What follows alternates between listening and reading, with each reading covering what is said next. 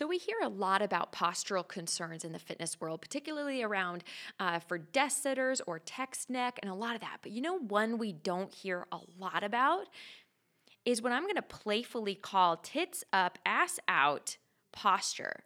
Throw in sucking in your stomach and a pair of heels, and you've pretty much tackled the classic posture that a lot of women walk through their lives having and almost feeling like it's their normal way of walking, standing, strutting, what have you. But I am here to tell you, uh, for any fitness enthusiast or fitness trainer, that that posture right there, the one that we don't talk very much about, could actually be the reason why your clients are experiencing low back pain and other crazy uh, dysfunctions in their body. So if that sounds like something you're going to be interested in, then this is the podcast episode for you. I'm Peyton Hughes I'm going to be interviewing Miss Kalina Ruskin, and she's going to be breaking down for us not just the science, not just the behavioral uh, psychology of what's going on with these women, but how you, as an athlete or a trainer, can make subtle, smart shifts into getting out of that posture and getting back into a much more natural, much more functional stance so that you can really train pain free. Welcome to the Gymnazo podcast, where you get to peek behind the curtains of what it takes to create and run a seven figure fitness facility that ranks in the top 5% of boutique fitness studios for revenue. But to be honest, that's the least important thing about us. Founded by me, Michael Hughes, Gymnazo has created an ecosystem of services that blend performance with restoration techniques and attracts top coaches to its facility. Hosted by its owners, Peyton and myself, and our top coaches. This podcast shares our best practices on everything from how to build a sustainable fitness business to how to program for maximum results to how to build a hybrid training module that's online and in person. We have marketing secrets, movement innovation, and breaking down trends in the industry. If you're a fitness professional or a fitness business owner, this is where you learn how to sharpen your skills and to see maximum results. All right. Well, welcome. I'm having Kalina Ruskin join us. She is a movement specialist here at Gymnazo and our female pelvic floor specialist. So she helps a lot of women deal with what's going on biomechanically in their body, where the dysfunction's showing up, and deals with some of the most random symptoms that clearly aren't random, that are all connected to the same kind of systemic issues going on for women.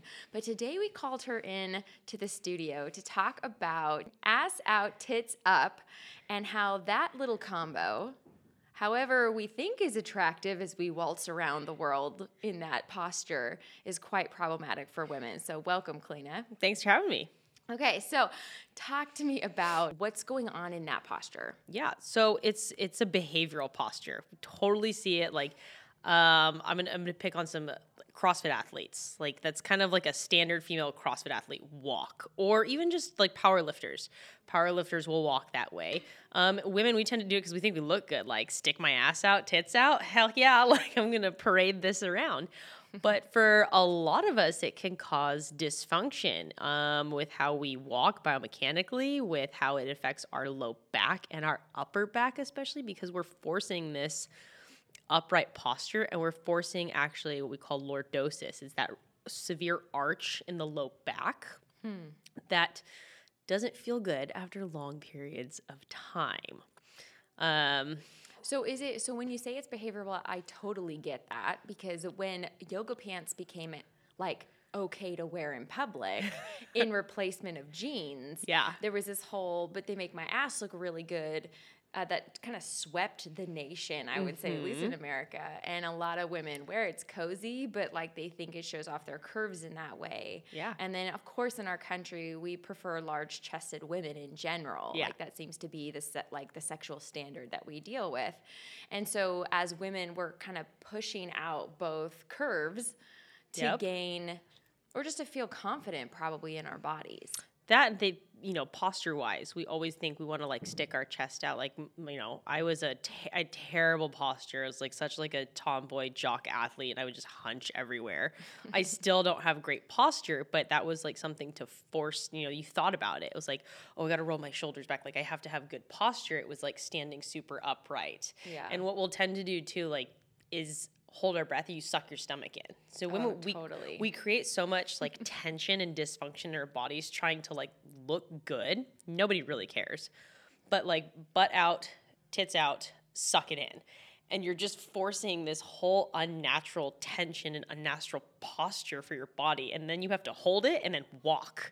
it looks and feels so awkward, but we've just trained ourselves to do this because we think it's this aesthetically pleasing way that people want to see us or how we should look. So what's funny to me hearing you say this because the first time you said this, I was like, I felt called out. Like, oh shit, I actually do that. Like on a daily basis, not just so like just feeling like I have to um, tighten my abs and stomach to feel in control. And I don't know if that's a dance background where like you're always like um, strengthening your core and holding your core in to stabilize the movements in your body and extremities. I don't know, but when you said that, I was like so conscious from that point on. Anytime I walked, I'm like, why am I doing this? But it was so habitual at that point. Yeah. That like like relaxing, I was like. I, I, that felt unnatural because it mm-hmm. had been so long of tighten the core, like walk from a place of power in your center. And I don't mm-hmm. know where, I probably from dance, I got that. But that was like a big, like mind blowing moment for me when you said that Yeah. years ago. Yeah, it, we, gosh, it could be from dance, it could be from any sort of sports practice, or just you know self conscious women. You know, I I would do it. I would recognize when I was coaching, I'm like trying to suck in my gut if I just ate lunch, and I'm like, oh gosh, and you're like, "Oh, hold it up, hold it tight, like try not to let your gut just roll out, or you know, after a weekend of indulging, you just like, oh my pants, you know, pull up those Lululemons up and over my my belly here, but it's it's it's totally behavioral for women, I think. I don't think men do it as much. Guys, you'll definitely see the puff out the chest.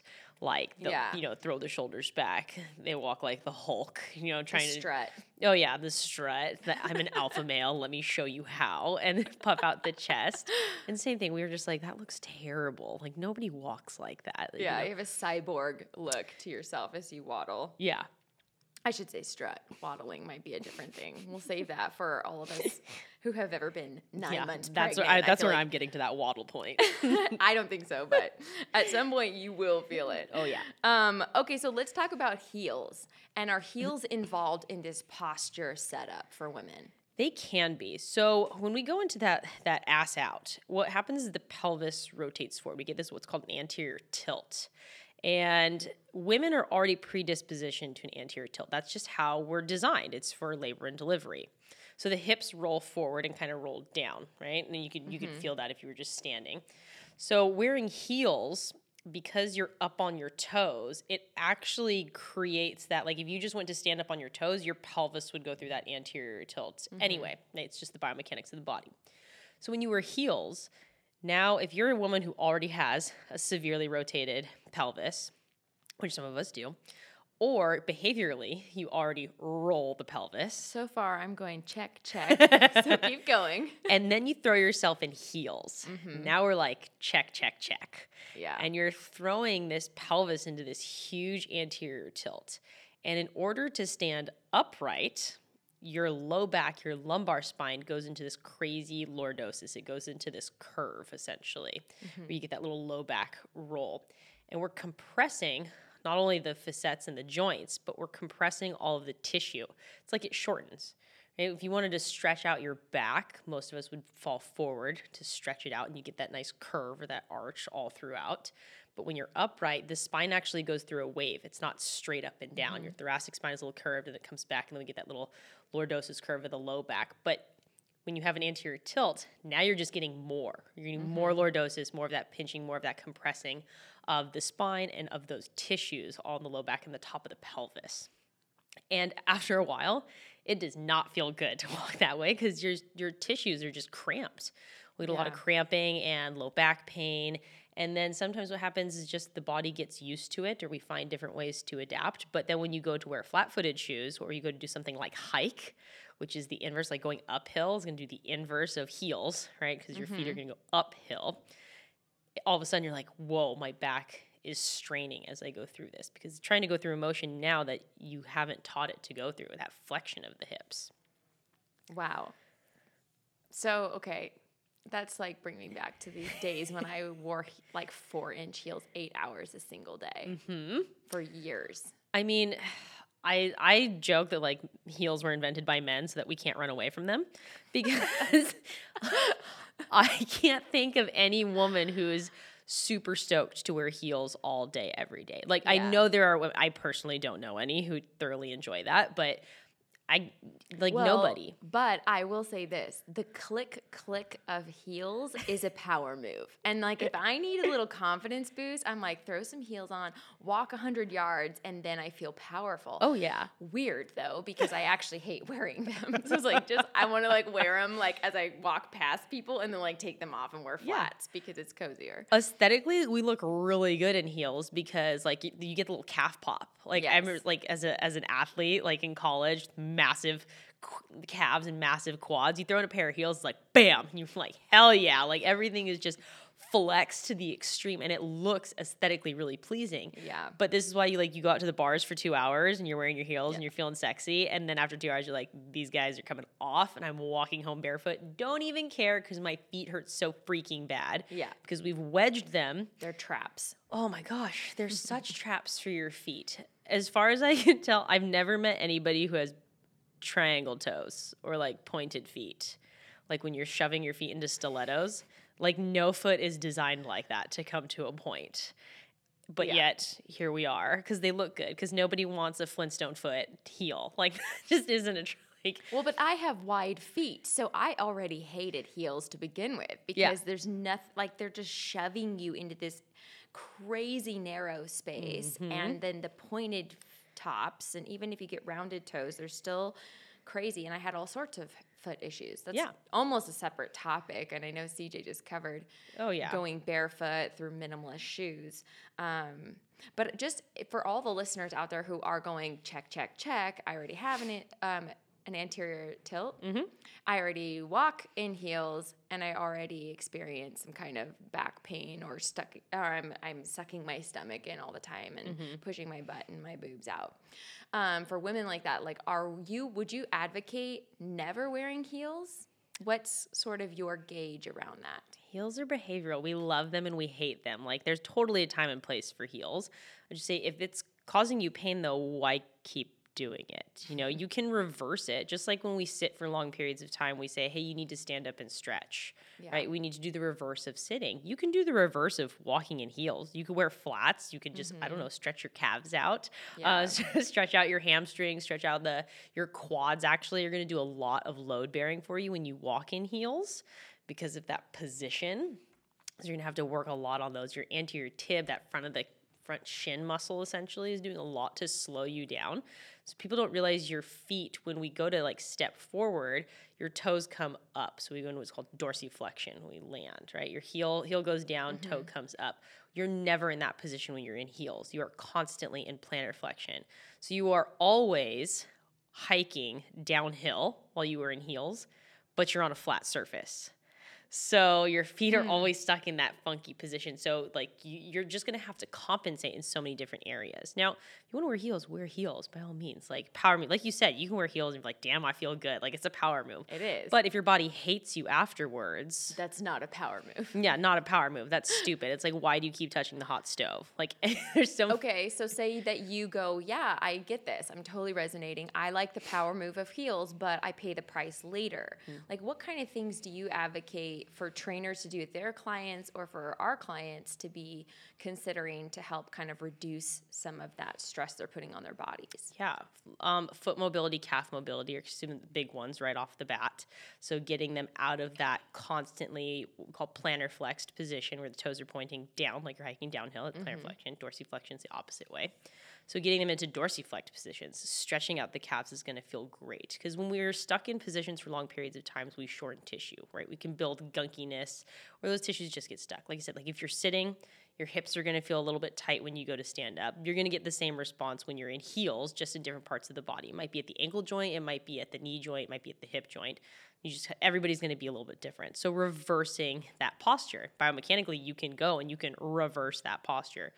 Dorsiflexion, stretching out the calves, just like a good old traditional calf stretch, stretching out the front hip, the back hip, so uh, quads, uh, psoas, hip flexor, hamstrings, glutes, all of that is going to need to be reversed. And then even doing things because you're in that anterior pelvic tilt that whole time, how do you reverse that?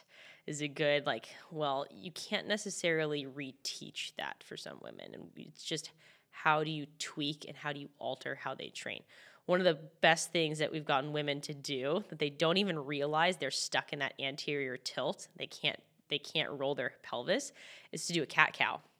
So if you do mm-hmm. yoga, get on the get it on right on your knees, on your hands, you're prone, and you're rolling not just the shoulders, but now you're rolling the hips. Arching your back. Yeah. Mm. And so we can get into that arch. Like, oh yeah, because that's your that's your position. I'm so sexy right now. Check out my arch. yeah.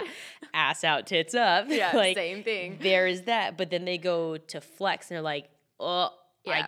I, I'm, st- I, am stuck. I can't, I can't do this. Yeah. It's almost painful too, like because you're rolling in. It can be, yeah. If you've never done it before, or your hips don't know how to get there, or we get the look like, "Am I doing it?" You're like, "Yes, we're getting close," but you like I've had to actually physically like assist, like FMR, hands on the hips and help roll them forward So and roll them back so that they can actually get that pelvis to go. Oh, this is how we can do that, because it'll just be more motion than the hip or the low uh, low back lumbar spine has ever done before, done in a while. This is good. Okay, so talk to me about if like what when you when you've done something for a prolonged amount of time, you normalize it. Whether it's normal or not, you identify it as this is just how I walk. And so when someone's listening to this going, "Well, shoot, now I need to rethink my entire walk." What kind of cues or how would you describe what to do to kind of get back into a more neutral natural stance? Ooh, good question. I always, I do, I do believe in kind of the barefoot movement um, and training your feet to do that. It's not supernatural if you're somebody who wears heels all the time or wears, wears really supportive shoes. Walking barefoot's going to be like starting a new workout program because it completely changes how everything reacts. Because as soon as your foot hits the ground, there's this whole chain reaction that goes up up through the rest of the body. So going barefoot is going to be a huge 180 from wearing heels all the time. Mm-hmm. Right? So because again your foot has to have some free movement, it has to go through eversion, inversion, supination, pronation. Like you're just going to get all this ankle mobility and it actually it's going to feel like a stretch for your calves. If you are constantly in heels, that's true. just being flat footed is going to be this all new calf mobility and hip mobility for you. That's that's brand new. So starting there, like how do I change my walk? Like we're not going to change your walk nine times out of ten, but we can bring more awareness to it, and we can change your plane of motion for how you walk. You know, working laterally, working in rotation just to get joints moving a little bit differently. Doesn't mean we're going to change it as it goes as you go into your normal walk going forward, but we're going to mobilize and retrain some of those and re-stimulate some of those tissues for how to have better movement patterns. Because there's with three planes of motion, we know if we can train two planes better, you will inherently get better motion in the third plane. Hmm.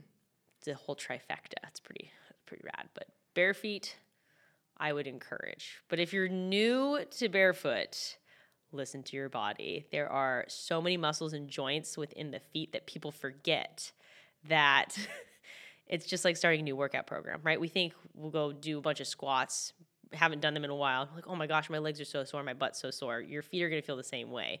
But we tend to get scared when our feet feel sore that we should just go back to what was old. But it's just no, your feet just never have never experienced this before. It's new movement for your feet. They have to be trained that way.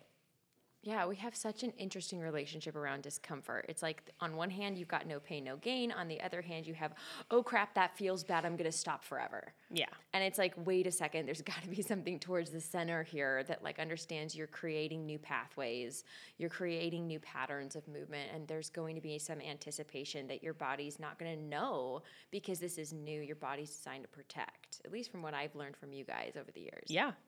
And so, as we're building that out, just anticipating that you're going to graduate your body into a new normal and it resists in the beginning. Yeah. Absolutely. Okay, so as I'm walking downtown, let's just play this out. I've got two little kids with me. I've got my flat shoes. They may not be minimalists, um, but they might just be flat shoes. Yeah. um, but I'm still kind of contorting my back and sucking that stomach in, trying to look like a pinup girl as I walk downtown. So, what would you say? Like, okay, start doing this. Like, is there anything that you have done yourself as you walk that has been like, okay, that was a really good analogy or that was a really good tip? Breathe. Hmm. Breathe because breathing is going to relax your system. Like deep breathing to just l- take those few deep breaths just helps relieve tension in your body. So if you're holding tension, whether it's in your shoulders or in your core, just some deep breath work that's very intentional about your exhale you're gonna feel your body just relax. And we're gonna go into this. We wanna undulate when we walk. Walking should feel effortless. It Okay, sh- what is undulating? I'm just gonna be devil's advocate. undulating, kind of that like swagger and sway, that natural flow of the body. Hmm. Um, the best way I've heard undulating um, partially described, if you have ever watched UFC, Conor McGregor, he does this funky like where he Mm-hmm. Yeah. walks out. That is a dramatic form of undulating, right? His kind of he's just flowing in and out of motion as you go through it. So if you've ever you know been on our Instagram or um, any of our social media pages, you've seen us do rope flow. Yeah. Right, that underhand we call figure eight, so just flowing right side to left side.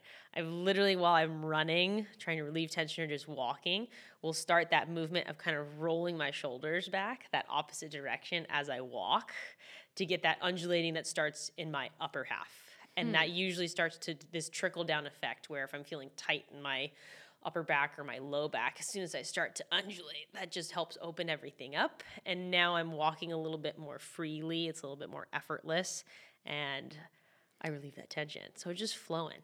Okay, so get into a movement flow. Easier said than done when you look like Bambi all the time with this delicate little like tiptoe walk as you waddle your hips back and forth like Marilyn Monroe. I feel like I see that all the time. And of course, we live in a college town, so we get the joy Oh, yeah. every fall of seeing all the brand new freshmen do their little like four inch heel. Daisy Duke shorts, Oh, man. strut to the bars, Yep. and we sit there and go, "Oh, I remember those days." so thankful I'm not there. So funny. Um, this might be a good time to pause for a second and just bring in the sponsor to today's show, which actually is uh, Gymnazo EDU's coaching program called the Multidimensional Movement Coaching Program, which is the sponsor today. That's um, an intensive, almost three to four month program that a lot of trainers like to buy because it's a combination of education around biomechanics, behavioral science, and tying it all together to create a really dynamic and memorable coaching experience. Primarily small group, but can also be leveraged for one on one or our favorite, which is semi private, which is one coach to four athletes. And so that coaching program is something that we make available to the training community. And if you want more information about that, you can go to gymnazoedu.com. And we even have a quiz where you can take to figure out, based on where you are in your skill development as a coach, what education and mentorship programs we offer that could be the right fit for you as you're looking to curate and level up in your career and really build something you're proud of and standing out from the crowd. And so that's today's sponsor of the show. And so I just wanted to take a minute to, to put that one out there. And then we'll just cruise back in here to talking about sacrificing style for health. Talk to me about that, Kalina. How often is this a female thing or is this just a human thing? Um, I would say nine times out of ten, this is a female thing. Definitely. Um, we've had, and like I said, some of it's behavioral, some of it is biological. But if you're a trainer and you've got a, a female athlete who has chronic low back pain when they squat, especially weighted squats, like barbell back squats, look at their ankles, look at their calves, and check that mobility, that ability to get through that load. And then ask them, do you wear heels a lot? Because again, when you're flat footed, if you're somebody who, well, when like when you, sorry, when you are in flat shoes, minimalist mm-hmm. shoes, and you're not in heels, that is going to be a stretch for your calves and a new range of motion for your calves that your body might not be used to. And if your calves can't and your ankles can't go into that dorsiflexion, they can't flex like when you start a squat, it just trickles on up. And most of the time, women are going to go into that squat. They're going to push their weight forward because we're also mm-hmm. women are very, very quad dominant. So we're going to mm. throw our weight forward into our quads. We're not going to bend through our ankles and our knees, and we're going to try and bend at our hips. And our hips are going to roll right into that anterior tilt, and you're going to have this huge lordosis, this huge low back loading. Because the other thing that we're taught, especially with weightlifting, is to have a neutral spine, is to be mm-hmm. upright. So we'll say, and we'll say like, hey, have that proud chest, chest up, butts down to try and load into that. But for somebody who even has an anterior tilt to the pelvis, if you're trying to keep your chest up and roll your hips forward, they're going opposite directions. You're actually cranking onto that low back. Those vertebrae hate it, and the low back tissue hates it. So I've actually had to reteach women that it's okay to have like a slight, slight lean forward as they go through their squat because now you're actually going to be if somebody has an anterior pelvic tilt and they slightly lean forward with their chest, they're actually in that quote unquote neutral spine position Mm-hmm. where they're in that flat back and they have the stability through their core, through their hips. And then they can get their hips low and they go, oh my God, my back pain's gone. Yeah, makes a big difference. Huge difference just teaching somebody how to lean forward slightly because we've never been told that it's okay, Mm-hmm. especially for women, because most traditional fitness is designed for the male body male pelvis. Men don't have that anterior tilt. They're just, they're these just these little cute suckers that just are perfectly level that rarely have that anterior tilt to them. Yeah. Uh, and so they can get into that, and that's no problem for them to keep that chest up super proud and to drop the hips down. But for women, it can be a lot harder, especially if you've had kids. Yeah. See that a lot. And we're super afraid to bend over from the upper half to actually lengthen through that tissue. And you tend to see more low back pulls because that tissue doesn't even know how to lengthen anymore. When you're stuck in that pelvic tilt, when you're stuck with that chest up and you're compressing all that tissue, it literally doesn't even know how to bend over and doesn't know how to lengthen. So when we hmm. think like bending over, you're still stretching out all those tissues in the low back and or all, all, all along that posterior chain. But we we don't think about like I don't think proper form if I go to tie my shoe. I'm just bending over to tie my shoe. Yeah, your kid spilled milk and is about to face plant off the counter, and like you go and do this dive bomb move. You're not thinking about your body and how your form is. You're reacting, and you're. That's how, for me as a mom, I threw things out because I was doing random stuff and not thinking about it. Yeah. Yeah. And your body only does what you train it to do, which is why I love Gymnazo so much because we train the funky and we train flexion for what it's going to look like in real life. Now, if we're talking like heavy, heavy loads, like traditional Olympic lifting, yeah, you're going to want better technique and better form. But um, I'm going to go out on a limb and say most of us aren't in our day to day life going to deadlift the grocery cart full of 145 pounds worth of groceries. Like you're gonna, you know, Yeah. that's just not to happen. But I need to have the mobility to be able to bend over and tie my shoe or catch my kid as they fall off the couch. Yeah. You know, because you're not to go, time out, guys. I gotta hit this neutral spine, knee, knee over my toes kind of deal. Like you're just gonna do what you have to do, and you need to train your body to do that. Well, that reminds me of athletes too. And so often, I mean, I know that's a topic you care deeply about, but so often what we ask uh, players to do as a gut reaction, like quick thought moment, quick pivot and twist on a field, we don't train in the gym. And I know that's really another topic for an amazing new episode, but it did, it did bring that up for me too. There's Yeah. a lot of ways that we, uh, through traditional training, may not be supporting the goals of our clients. or through traditional training where we encourage somebody to keep hurting themselves or to keep pushing through quote unquote discomfort that's really pain so like yeah, when we like have an this alert system. yeah like oh just work through that low back pain. But anywhere else in life we don't encourage people to always work through that kind of pain. Like i kind of ask people like well when you touch the hot stove and you like burn your hand do you touch it again to just see what's going to happen? Or like be like well i'll just get through this. Let me grab onto that hot plate one more time. We don't do it because pain is a sensor for your body to, to it's a warning right? To stop doing this like injury is going to happen eventually. So it's the beauty of modification. It's like you can modify to work with somebody who either has maybe it's a mobility issue, maybe it's a stability issue, but you shouldn't be encouraging somebody to push through pain necessarily, especially chronic pain. I think that's where a lot of the misconception comes from, like the no pain, no gain, where we've changed it to no fatigue, no fitness is one that I've used. Oh, I like that one. because we're looking for that fatigue state, like when you're going, oh my gosh, my arms are dead from all these push-ups. That fatigue, that burn, the burn of like I can do one more, I can do three more push-ups. It's just my muscles are fatigued.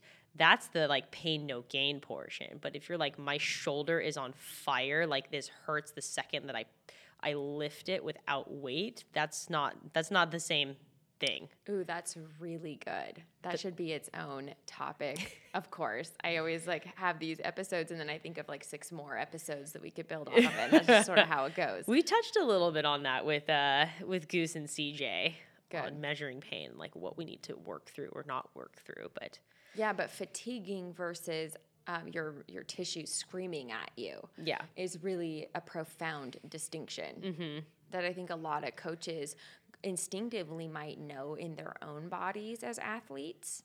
Um, because a lot of trainers are in their bodies figuring out their thresholds and working with that and then trying to apply it to these clients. But maybe those clients aren't as body in tune. They don't know what it feels like. So how mm-hmm. do we describe it in a way that meets them where they're at and mm-hmm. where what they understand? yeah, and not just that too, but my body is different than your body. Yeah. How I've trained my body is different than your body. So my level of discomfort and your level of discomfort are going to come from two totally different places.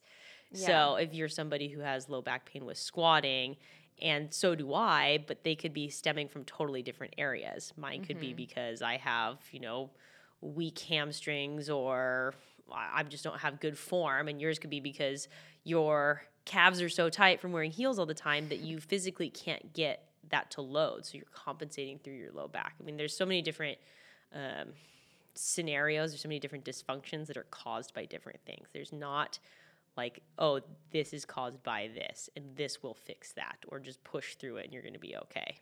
So, a lot of different practitioners that I've seen chiropractors, physical therapists, and massage therapists, to pick on three, all told me that my pelvis pelvic tilt was too dramatic and or I needed to relearn how to walk, which was my like, okay, thank you, I'll never see you again. What do you mean relearn how to walk? Like I'm a grown ass woman. I'm not gonna relearn how to walk. Yeah. Concept I get, but literally the guy expected me to like learn how to rewalk, and I was not bought in on that. Um, but I've also had like chiropractors and um, physical therapists basically like say that my entire structure's compromised by this tilt, and then you show up to your workout and you're super self conscious now because not only have you just been told like you look funky, which just adds to the behavioral trauma of your strut down the street because now you're like, oh God, I look like a duck with my ass sticking out and I can't even help it. Like, this is not even conscious at this point. Like, what's going on here? So, what do you say when it comes to trainers? So, trainers helping their clients, and the client tells them almost that same scenario. Like, they've seen all these practitioners, and they're basically like SOL unless you relearn how to walk or you you like jar your structure in such a way that it gets realigned magically. Like, what is a train? What kind of um, encouragement could trainers experience on like what's their territory in this, and like how can they affect change where maybe some of those others weren't? So good. We run into this problem all the time. Like my doctor told me this, my chiropractor told me that, da da da da da. And I kind of use I ask questions to kind of let people come to their own conclusion. Like, okay, well, does this motion bother you? Like we, we get down to like the movement specifics that does this action cause pain or do you feel okay doing it? Or does it get worse as we continue the dysfunction? So if i put you into more of a tilt more of a tilt more of a tilt does your back hurt more and more and more? Y- yes. Okay great. So we're going to have to not necessarily reteach you how to walk but we're going to re-stimulate your muscles to learn how to work better for you. Because so often we see this proprioceptive shutdown where essentially muscles don't work the way that they're supposed to work. So with when we talk about some of the chiropractic work, like people go to get adjusted every 2 weeks. Mm-hmm. But what moves the bones? Muscle tissue. Muscle will move the bones. So like if like if I said okay, Peyton, go ahead and move your femur, like rotate your femur, you'd be like I can't do that. But you would use muscles to rotate your femur essentially. So the muscles pull our bones, at least under my, my understanding, somewhat out of alignment. Okay. Mm-hmm. So you have to not just what, that's why you have to go get adjusted every two weeks because we're we're treating the bones. We're not treating the muscle. Some chiropractors do soft tissue work and they will retrain the muscles, which is way better.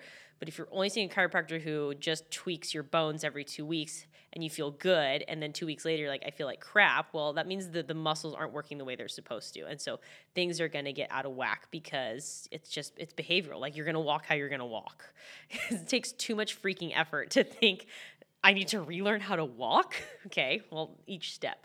So when you're a trainer and you have this, you know, get down to the nitty gritty of what's causing that dysfunction. Is it because their anterior hip doesn't work? Is it because their foot doesn't evert? Is it because it's a behavioral thing? Is it just lack of awareness? Maybe they have an old injury that they didn't even think about through, yeah, they're just compensating. Man, so often you hear, you know, I've had this weird like left low back pain for like a couple years now and okay you dive into some health history and you find out they had knee surgery on their right knee five years ago and you're like okay well when did your back pain start uh, about five years ago you're like yeah you probably have been walking funny mm. because you wanted to take pressure off your knee so your hips had to adjust differently your foot had to adjust differently and now it's just all resonating at your low back like oh my gosh that makes so much sense we go in we do our movement assessment and like mdmc program does a great job of teaching you how to work with clients, but how learning these skills for how to assess movement. Mm-hmm.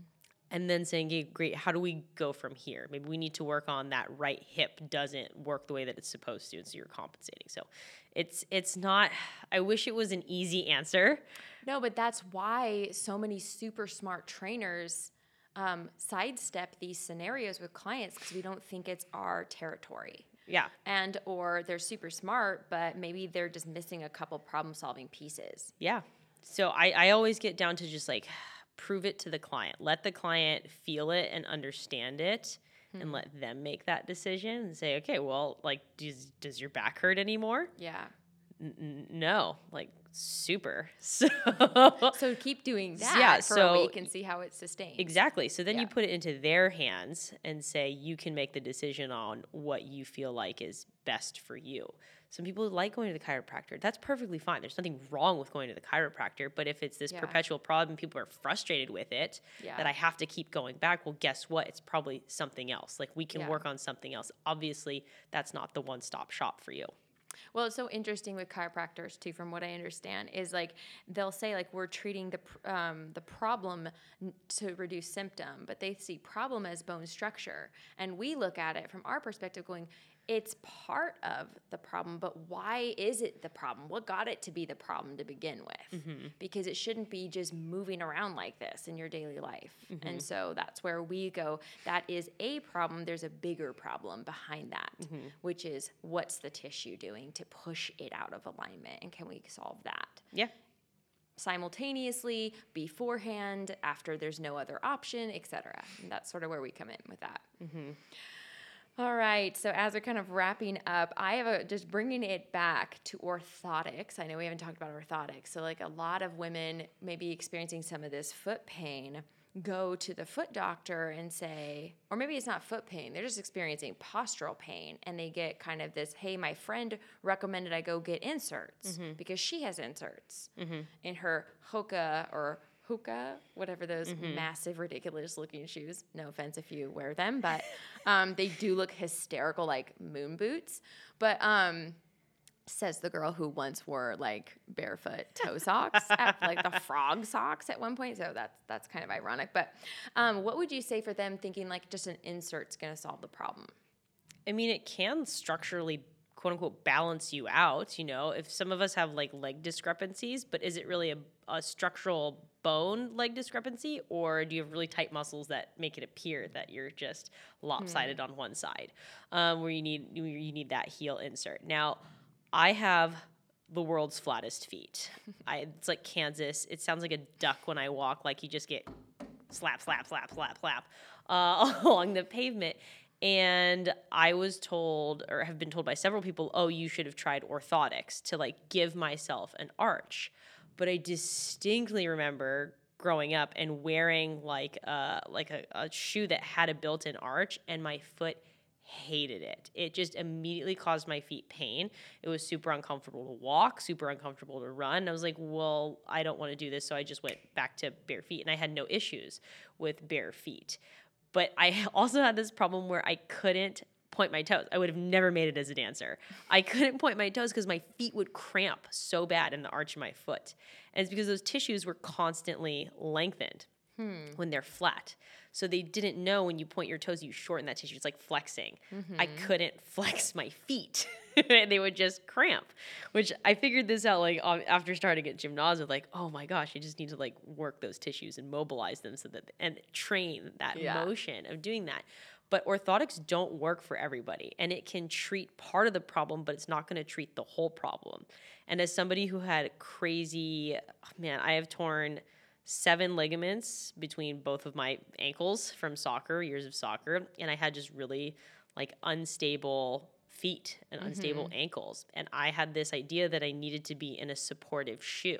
Mm-hmm. And so, but when you have gunky ankles that lack stability or that that are locked up, right? They don't move really well, and you stick them in a really really supportive shoe, you're locking up your ankle even more and you're locking hmm. up your foot even more. So when you have a locked up ankle in a locked up shoe, your body's going to have to get that mobility when you walk, when you run from somewhere else in your body, like your knee or your hip. So, and the way we look at it is your foot should be a mobile joint, your knee should be a stable joint, and your f- hip should be a mobile joint. So we hmm. have mobility, stability, mobility. So again, if you lock up your ankle and you lock it up in a shoe, most people will start to see knee pain, which is exactly what happened to me. So orthotics can treat part of the problem, but if you are, gosh, if you want to, and you don't feel like you can move, sometimes people have been like, well, my orthotics, you know, one, they're pain because I got to take him out of my work shoe and into my mm-hmm. running shoe, and you know, it's kind of okay, but you know, I can't move really well in them, or I can't cut. It's because well, you've you've changed the the mechanics of what's happening at your ankle joint, where you've locked it into a certain position, right? Because the mm-hmm. orthotics are going to put your foot into a certain position, which is only f- functional for that position. But mm-hmm. your foot should have to roll through motion, not just be locked in one position. So orthotics can work for some. I would say they don't work for most, or again, they treat the symptom, they don't treat the problem overall. So we've had a lot like I switched to I was so stubborn. CJ knows this. I was so stubborn to switch to Vivos. It's part of your charm. It is. You're the inherent skeptic. I am. I needed like I needed data. I needed science that said like no, this is right. Other than like CJ was like, oh, this is cool and trendy, and I'm just barefoot and and I- stargazing or sun gazing. yeah, sun gazing and earthing. It was like Yeah. we're such different creatures, but like you're so rad. We're just on such different levels. Um, That's so good. but I switched to the barefoot shoes, Mm-hmm. and my poor gunky locked up ankles started to get some much needed mobility back. Yeah. and my knee pain went away within four to six weeks, like drastically reduced. Because I used to have, I had really gunky ankles. I had to tape my ankles, right? Like for soccer, if you're trying to cut and they're if they're shocked and they have no stability, you tape them up. So my ankles were always taped so that they didn't have any motion. So inherently, I taught my feet, my ankles to be really good, just locked up. Yeah. And then when it came to the real world, it just didn't apply. Well, do you remember when I was getting a tailor bunion Yeah. after Jackson? So Yep. my second pregnancy. And all of a sudden I'm wearing these super cute mom shoes called Pons. I don't know. Maybe in three months it'll be like I'm wearing the mom shoe, but these are like, oh, I'm like hippie California stylish mom. Look, I don't even try. I'm so cool. And I was like, of course I should have these shoes, which is of course where the vanity and behavioral stuff starts to really get us sidetracked. But it was really clen- like it was like putting a lot of pressure around my very wide foot, around the um, was it the pad of my foot. Mm-hmm. And so I was squishing it. And I would go on these long walks for like an hour with the baby, wearing the baby, so now extra weight, and chasing a toddler around. And this was my daily thing. And within like two months, I had a full tailor bunion popping out on my right foot, and I could. I would cry in pain with these shoes or any shoes that were like really confining around the width of my foot. And um, I remember complaining to you about it, and you were like, "You just need to wear barefoot shoes. Like, I swear it's gonna help you." And I was like, "Oh God, it can't be that simple." And I don't know why I was like, "That's too obvious. Let me just go on vacation in my super cute brand new um, flip flops, or not even flip flops, because those might actually have been better." But like more constraining sandals around the middle part of my foot. And I go to Mexico and then I'm like walking barefoot on the beach. And I have this moment where I look in the sand and there's this warped ass footprint in the sand. And I look at Michael and I'm like, damn, somebody has like a really funky foot. And Michael looks at me like, you lack so much self awareness, you sad little person. And he looks at me, he's like, those are your footprints in the sand. And I was like, horrified. and it was this moment of, damn it, okay, I need to go get these barefoot shoes and like get on the board board with it. And now I wear Vivos and they make a huge difference. And that tailor bunion is gone. Yeah. And I'm wearing pawns again. So I'm back in my cute mom shoe. I just won't go on long walks in them and I won't wear them for more than like an hour. Yeah. It's crazy. It is. And I mean, that's like with heels too. Why so many women get bunions with heels because it's the same thing. It squishes that toe box. Yeah. And it just you know, like I I remember like my pinky toe would just be like layered on top of that that ring finger toe and it just like stuck there and you're like, "Oh, well that's just that's just how that lives now." And like you just don't think otherwise until you switch to something else. You're like, "Oh my gosh. My toes are supposed to spread apart actually when I'm barefoot." Like it's it's wild how those we don't we treat our feet so poorly. Yes, or we we just do. we just don't think about them as being like a muscle or some sort of like part of our body that needs to be loved and appreciated even though we abuse them so much like Well, I'm laughing because I've heard so many people go, I just got the bad genes of my grandma's feet. yeah And it's like, did you though? Because in my family, we would like circle up and like practice trying to get that little pinky toe in our foot to like spread out. And everybody like, oh, you have my feet. You have my feet. It's like, mm. no, we just all wear heels. We have literally shoved our feet into these heels. Is it really genetic or is it trained? Like we've trained them in these horrible shoes. yeah Um, and I remember my great aunt looking at me and being like, "You just got my my feet," and I like looked at her feet horrified because she's like these horrible bunions, and like they're fully in that permanent heel position, these Yeah. toes, and I'm like, "That is not good.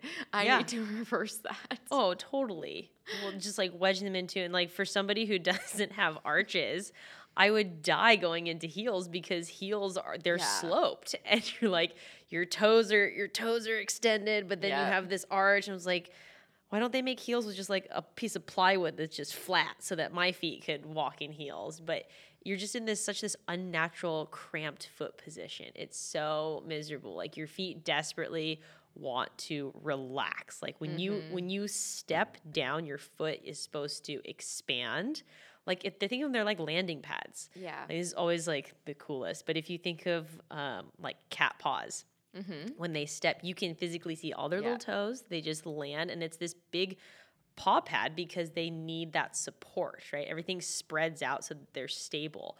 But for whatever reason, as humans, we've decided why would we need support? Let's wedge it into something that has a dime size stability point on those stiletto heels. I know, And then just true. the forefoot, you know, just the forefoot, we're like two points of contact should be enough. Yeah. Like, and try to walk like that. My life isn't challenging enough. I think I should wear heels. Yeah. And walk around in those for a while. if heels were natural, we would all we wouldn't have to practice walking in them. Like, do you Oh, remember as a teenager true. putting them on and walking in those? Oh, well, I would actually practice as if I would be on a catwalk ever in my life. Like as if that was actually going to be my future. Dude, I'd that's be like, the right mentality. you know, I am only five five, but it's for sure going to be me. And like in high school, I'd be like, let me just get like the, the hips to go the perfect way. And then Yeah. I'm like jazz dancing my way in heels for, for present or performances and horrible. Yeah, yeah. But that's why we're not good at them because our bodies are not designed to walk in heels well. Like it is a full on trained behavior that we are doing. All right, final question. As we talk about sort of the behavioral side of how we shove our bodies into postures, positions, and footwear uh, to look and appeal to our to other humans, and our inner egos. I and think- our inner egos for sure because we've we've said I have to be this to be valued, loved, etc. Like what are your personal feelings on on that and if you were talking directly to the hearts of listeners that go, "Shoot, I kind of feel like I need heels to feel good about myself." What would your message be? such a good question. Um, you don't need heels to look good. That comes from the inside out for sure. Having that internal conversation of what makes you not look good but feel good. You know, and and that's that take I th- think that takes a little bit more digging in, a little bit more self reassurance and and self confidence. Um, but self confidence is not anything that anyone can give to you. Like self confidence is fully something you give yourself. So having that that little internal conversation of I don't need these heels to feel good, or even asking yourself like, do I feel good after I wear them, or does this cause me anxiety? Then no, it's probably not worth it to go through that. Um, my husband had asked me one time. He was like, "Hey, like, how come you don't wear heels anymore?" My husband's six one. He's he's a tall guy, like, and I'm five five on a good day. so he was like, "I kind of like when you wear heels because you you know like almost eye height with me." And I was like, "Babe, we got married. I don't have to wear heels anymore." I've retired. I've retired. trying to land a mate for life move. you know, and if it's causing you pain and you like wearing heels, everything in moderation, just like honestly anything else. Or change the type of heels you wear. Wear a wedge. Wedge at least is has a little bit more support on them um, than than say like a stiletto. But finding finding another way to get that height that you're looking for, but not destroying your body in the process of doing that. And then any parting wisdom for trainers who are listening to this, resonating with this, going, oh my gosh, you just described 40% of my clientele. And maybe they don't have mobility worked in, or they don't have some of the things that we've stumbled across in Gymnazo that have really helped us in our training program. Like, what things would you say, okay, if that describes your clients, these are some of the things I would have you do in your training programs or style? Yeah, well, like you said, if you have that client who, who does that, incorporating some sort of mobility, but you can disguise mobility. That's kind of the fun thing. You can you can just tweak your position or tweak the action to where you say, okay, I'm looking for this this exact angle at your foot joint. There are a thousand different ways that you can get that angle at that foot joint and disguise it with weights or with loading. It doesn't have to be intense loading, but you could do different sorts of lunges. You can go into different planes of motion. You can use a wood wedge. We use wood wedges all the time. I love it. It's super fun and functional for even if you have somebody who's preparing to do like a snowboarding trip. They have to go downhill. Doing squats on something like that, or somebody who hmm. needs to go hiking, you have to get them going uphill. Using wood wedges to get that ankle And essentially you're pre-positioning them for mm-hmm. success or failure. You know, it depends on how you do that. But you can disguise mobility and you can disguise joint biomechanics through exercise. You don't have to say, we're going to totally stop everything because you need to foam roll and stretch your calves only. Like that's not going to be what your client wants. Um, so you need to you need to have you know sneak it in there. That's kind of the coolest way to do that. But um, if you've got a client who really wants to fix that, give them homework. Most of our clients, if we see them one time a week, guess what? We're not going to undo the damage that they did all week. They need to do something at home, and you're going to provide more value to them, and they'll mm-hmm. keep coming back for more because if they do their homework and they go, "You took away my knee pain. You took away my back pain. Mm-hmm. You just you just grew exponentially in their world and gained so much more credibility because you said, "By the way, I want you to do 5 minutes of this exercise." every single day or take your heels off do this immediately after you're done taking your heels off when you get home be hmm. something simple as just like foam rolling your calves and stretching your calves. Yeah. you know and that changes all of a sudden their perception of you and that changes their perception of how they treat their body And just another to add to that, I know I love what you guys do after your one-on-one sessions at Gymnazo's. You always film homework in video form, describing it because it's it's so classic that people go, okay, yeah, I'll do it, and they walk out. And just like from a client perspective, it's like, oh shoot, I forgot what they said. I think it was something about this doorway and like moving in this funky way, and you're like, ah, forget it, I'm just gonna watch Netflix. Yeah. And it's like, but if you have something super quick and easy, then it removes the friction to actually following through, and that that also gets a lot of of people. People will pay for results. Yeah. And sometimes just that hour, like you said, isn't going to be enough to reverse the damage. And we're, mm-hmm. we're habit stacking. We're trying to make small shifts on top of one another over time to create exponential results. So, Yeah, and the video is great too. Like you said, people leave here and they totally forget what you said, but there's an accountability piece of it too. The next time they come back to see you, because they don't have an excuse for why didn't you do your homework? Oh, Yeah. I forgot. Well, It's in your phone. Yeah. So if you if you are coming to me and you are complaining about your back pain and your knee pain, I gave you some homework to do. You didn't do any of it for the last week that's not our responsibility per se. Like you have to that self ownership of that is huge is a huge piece of it. uh, to all our listeners, this is why Kalina goes by coach in the back office with all the team because she is a tough one when it comes to taking personal responsibility for your results, and people love her for it.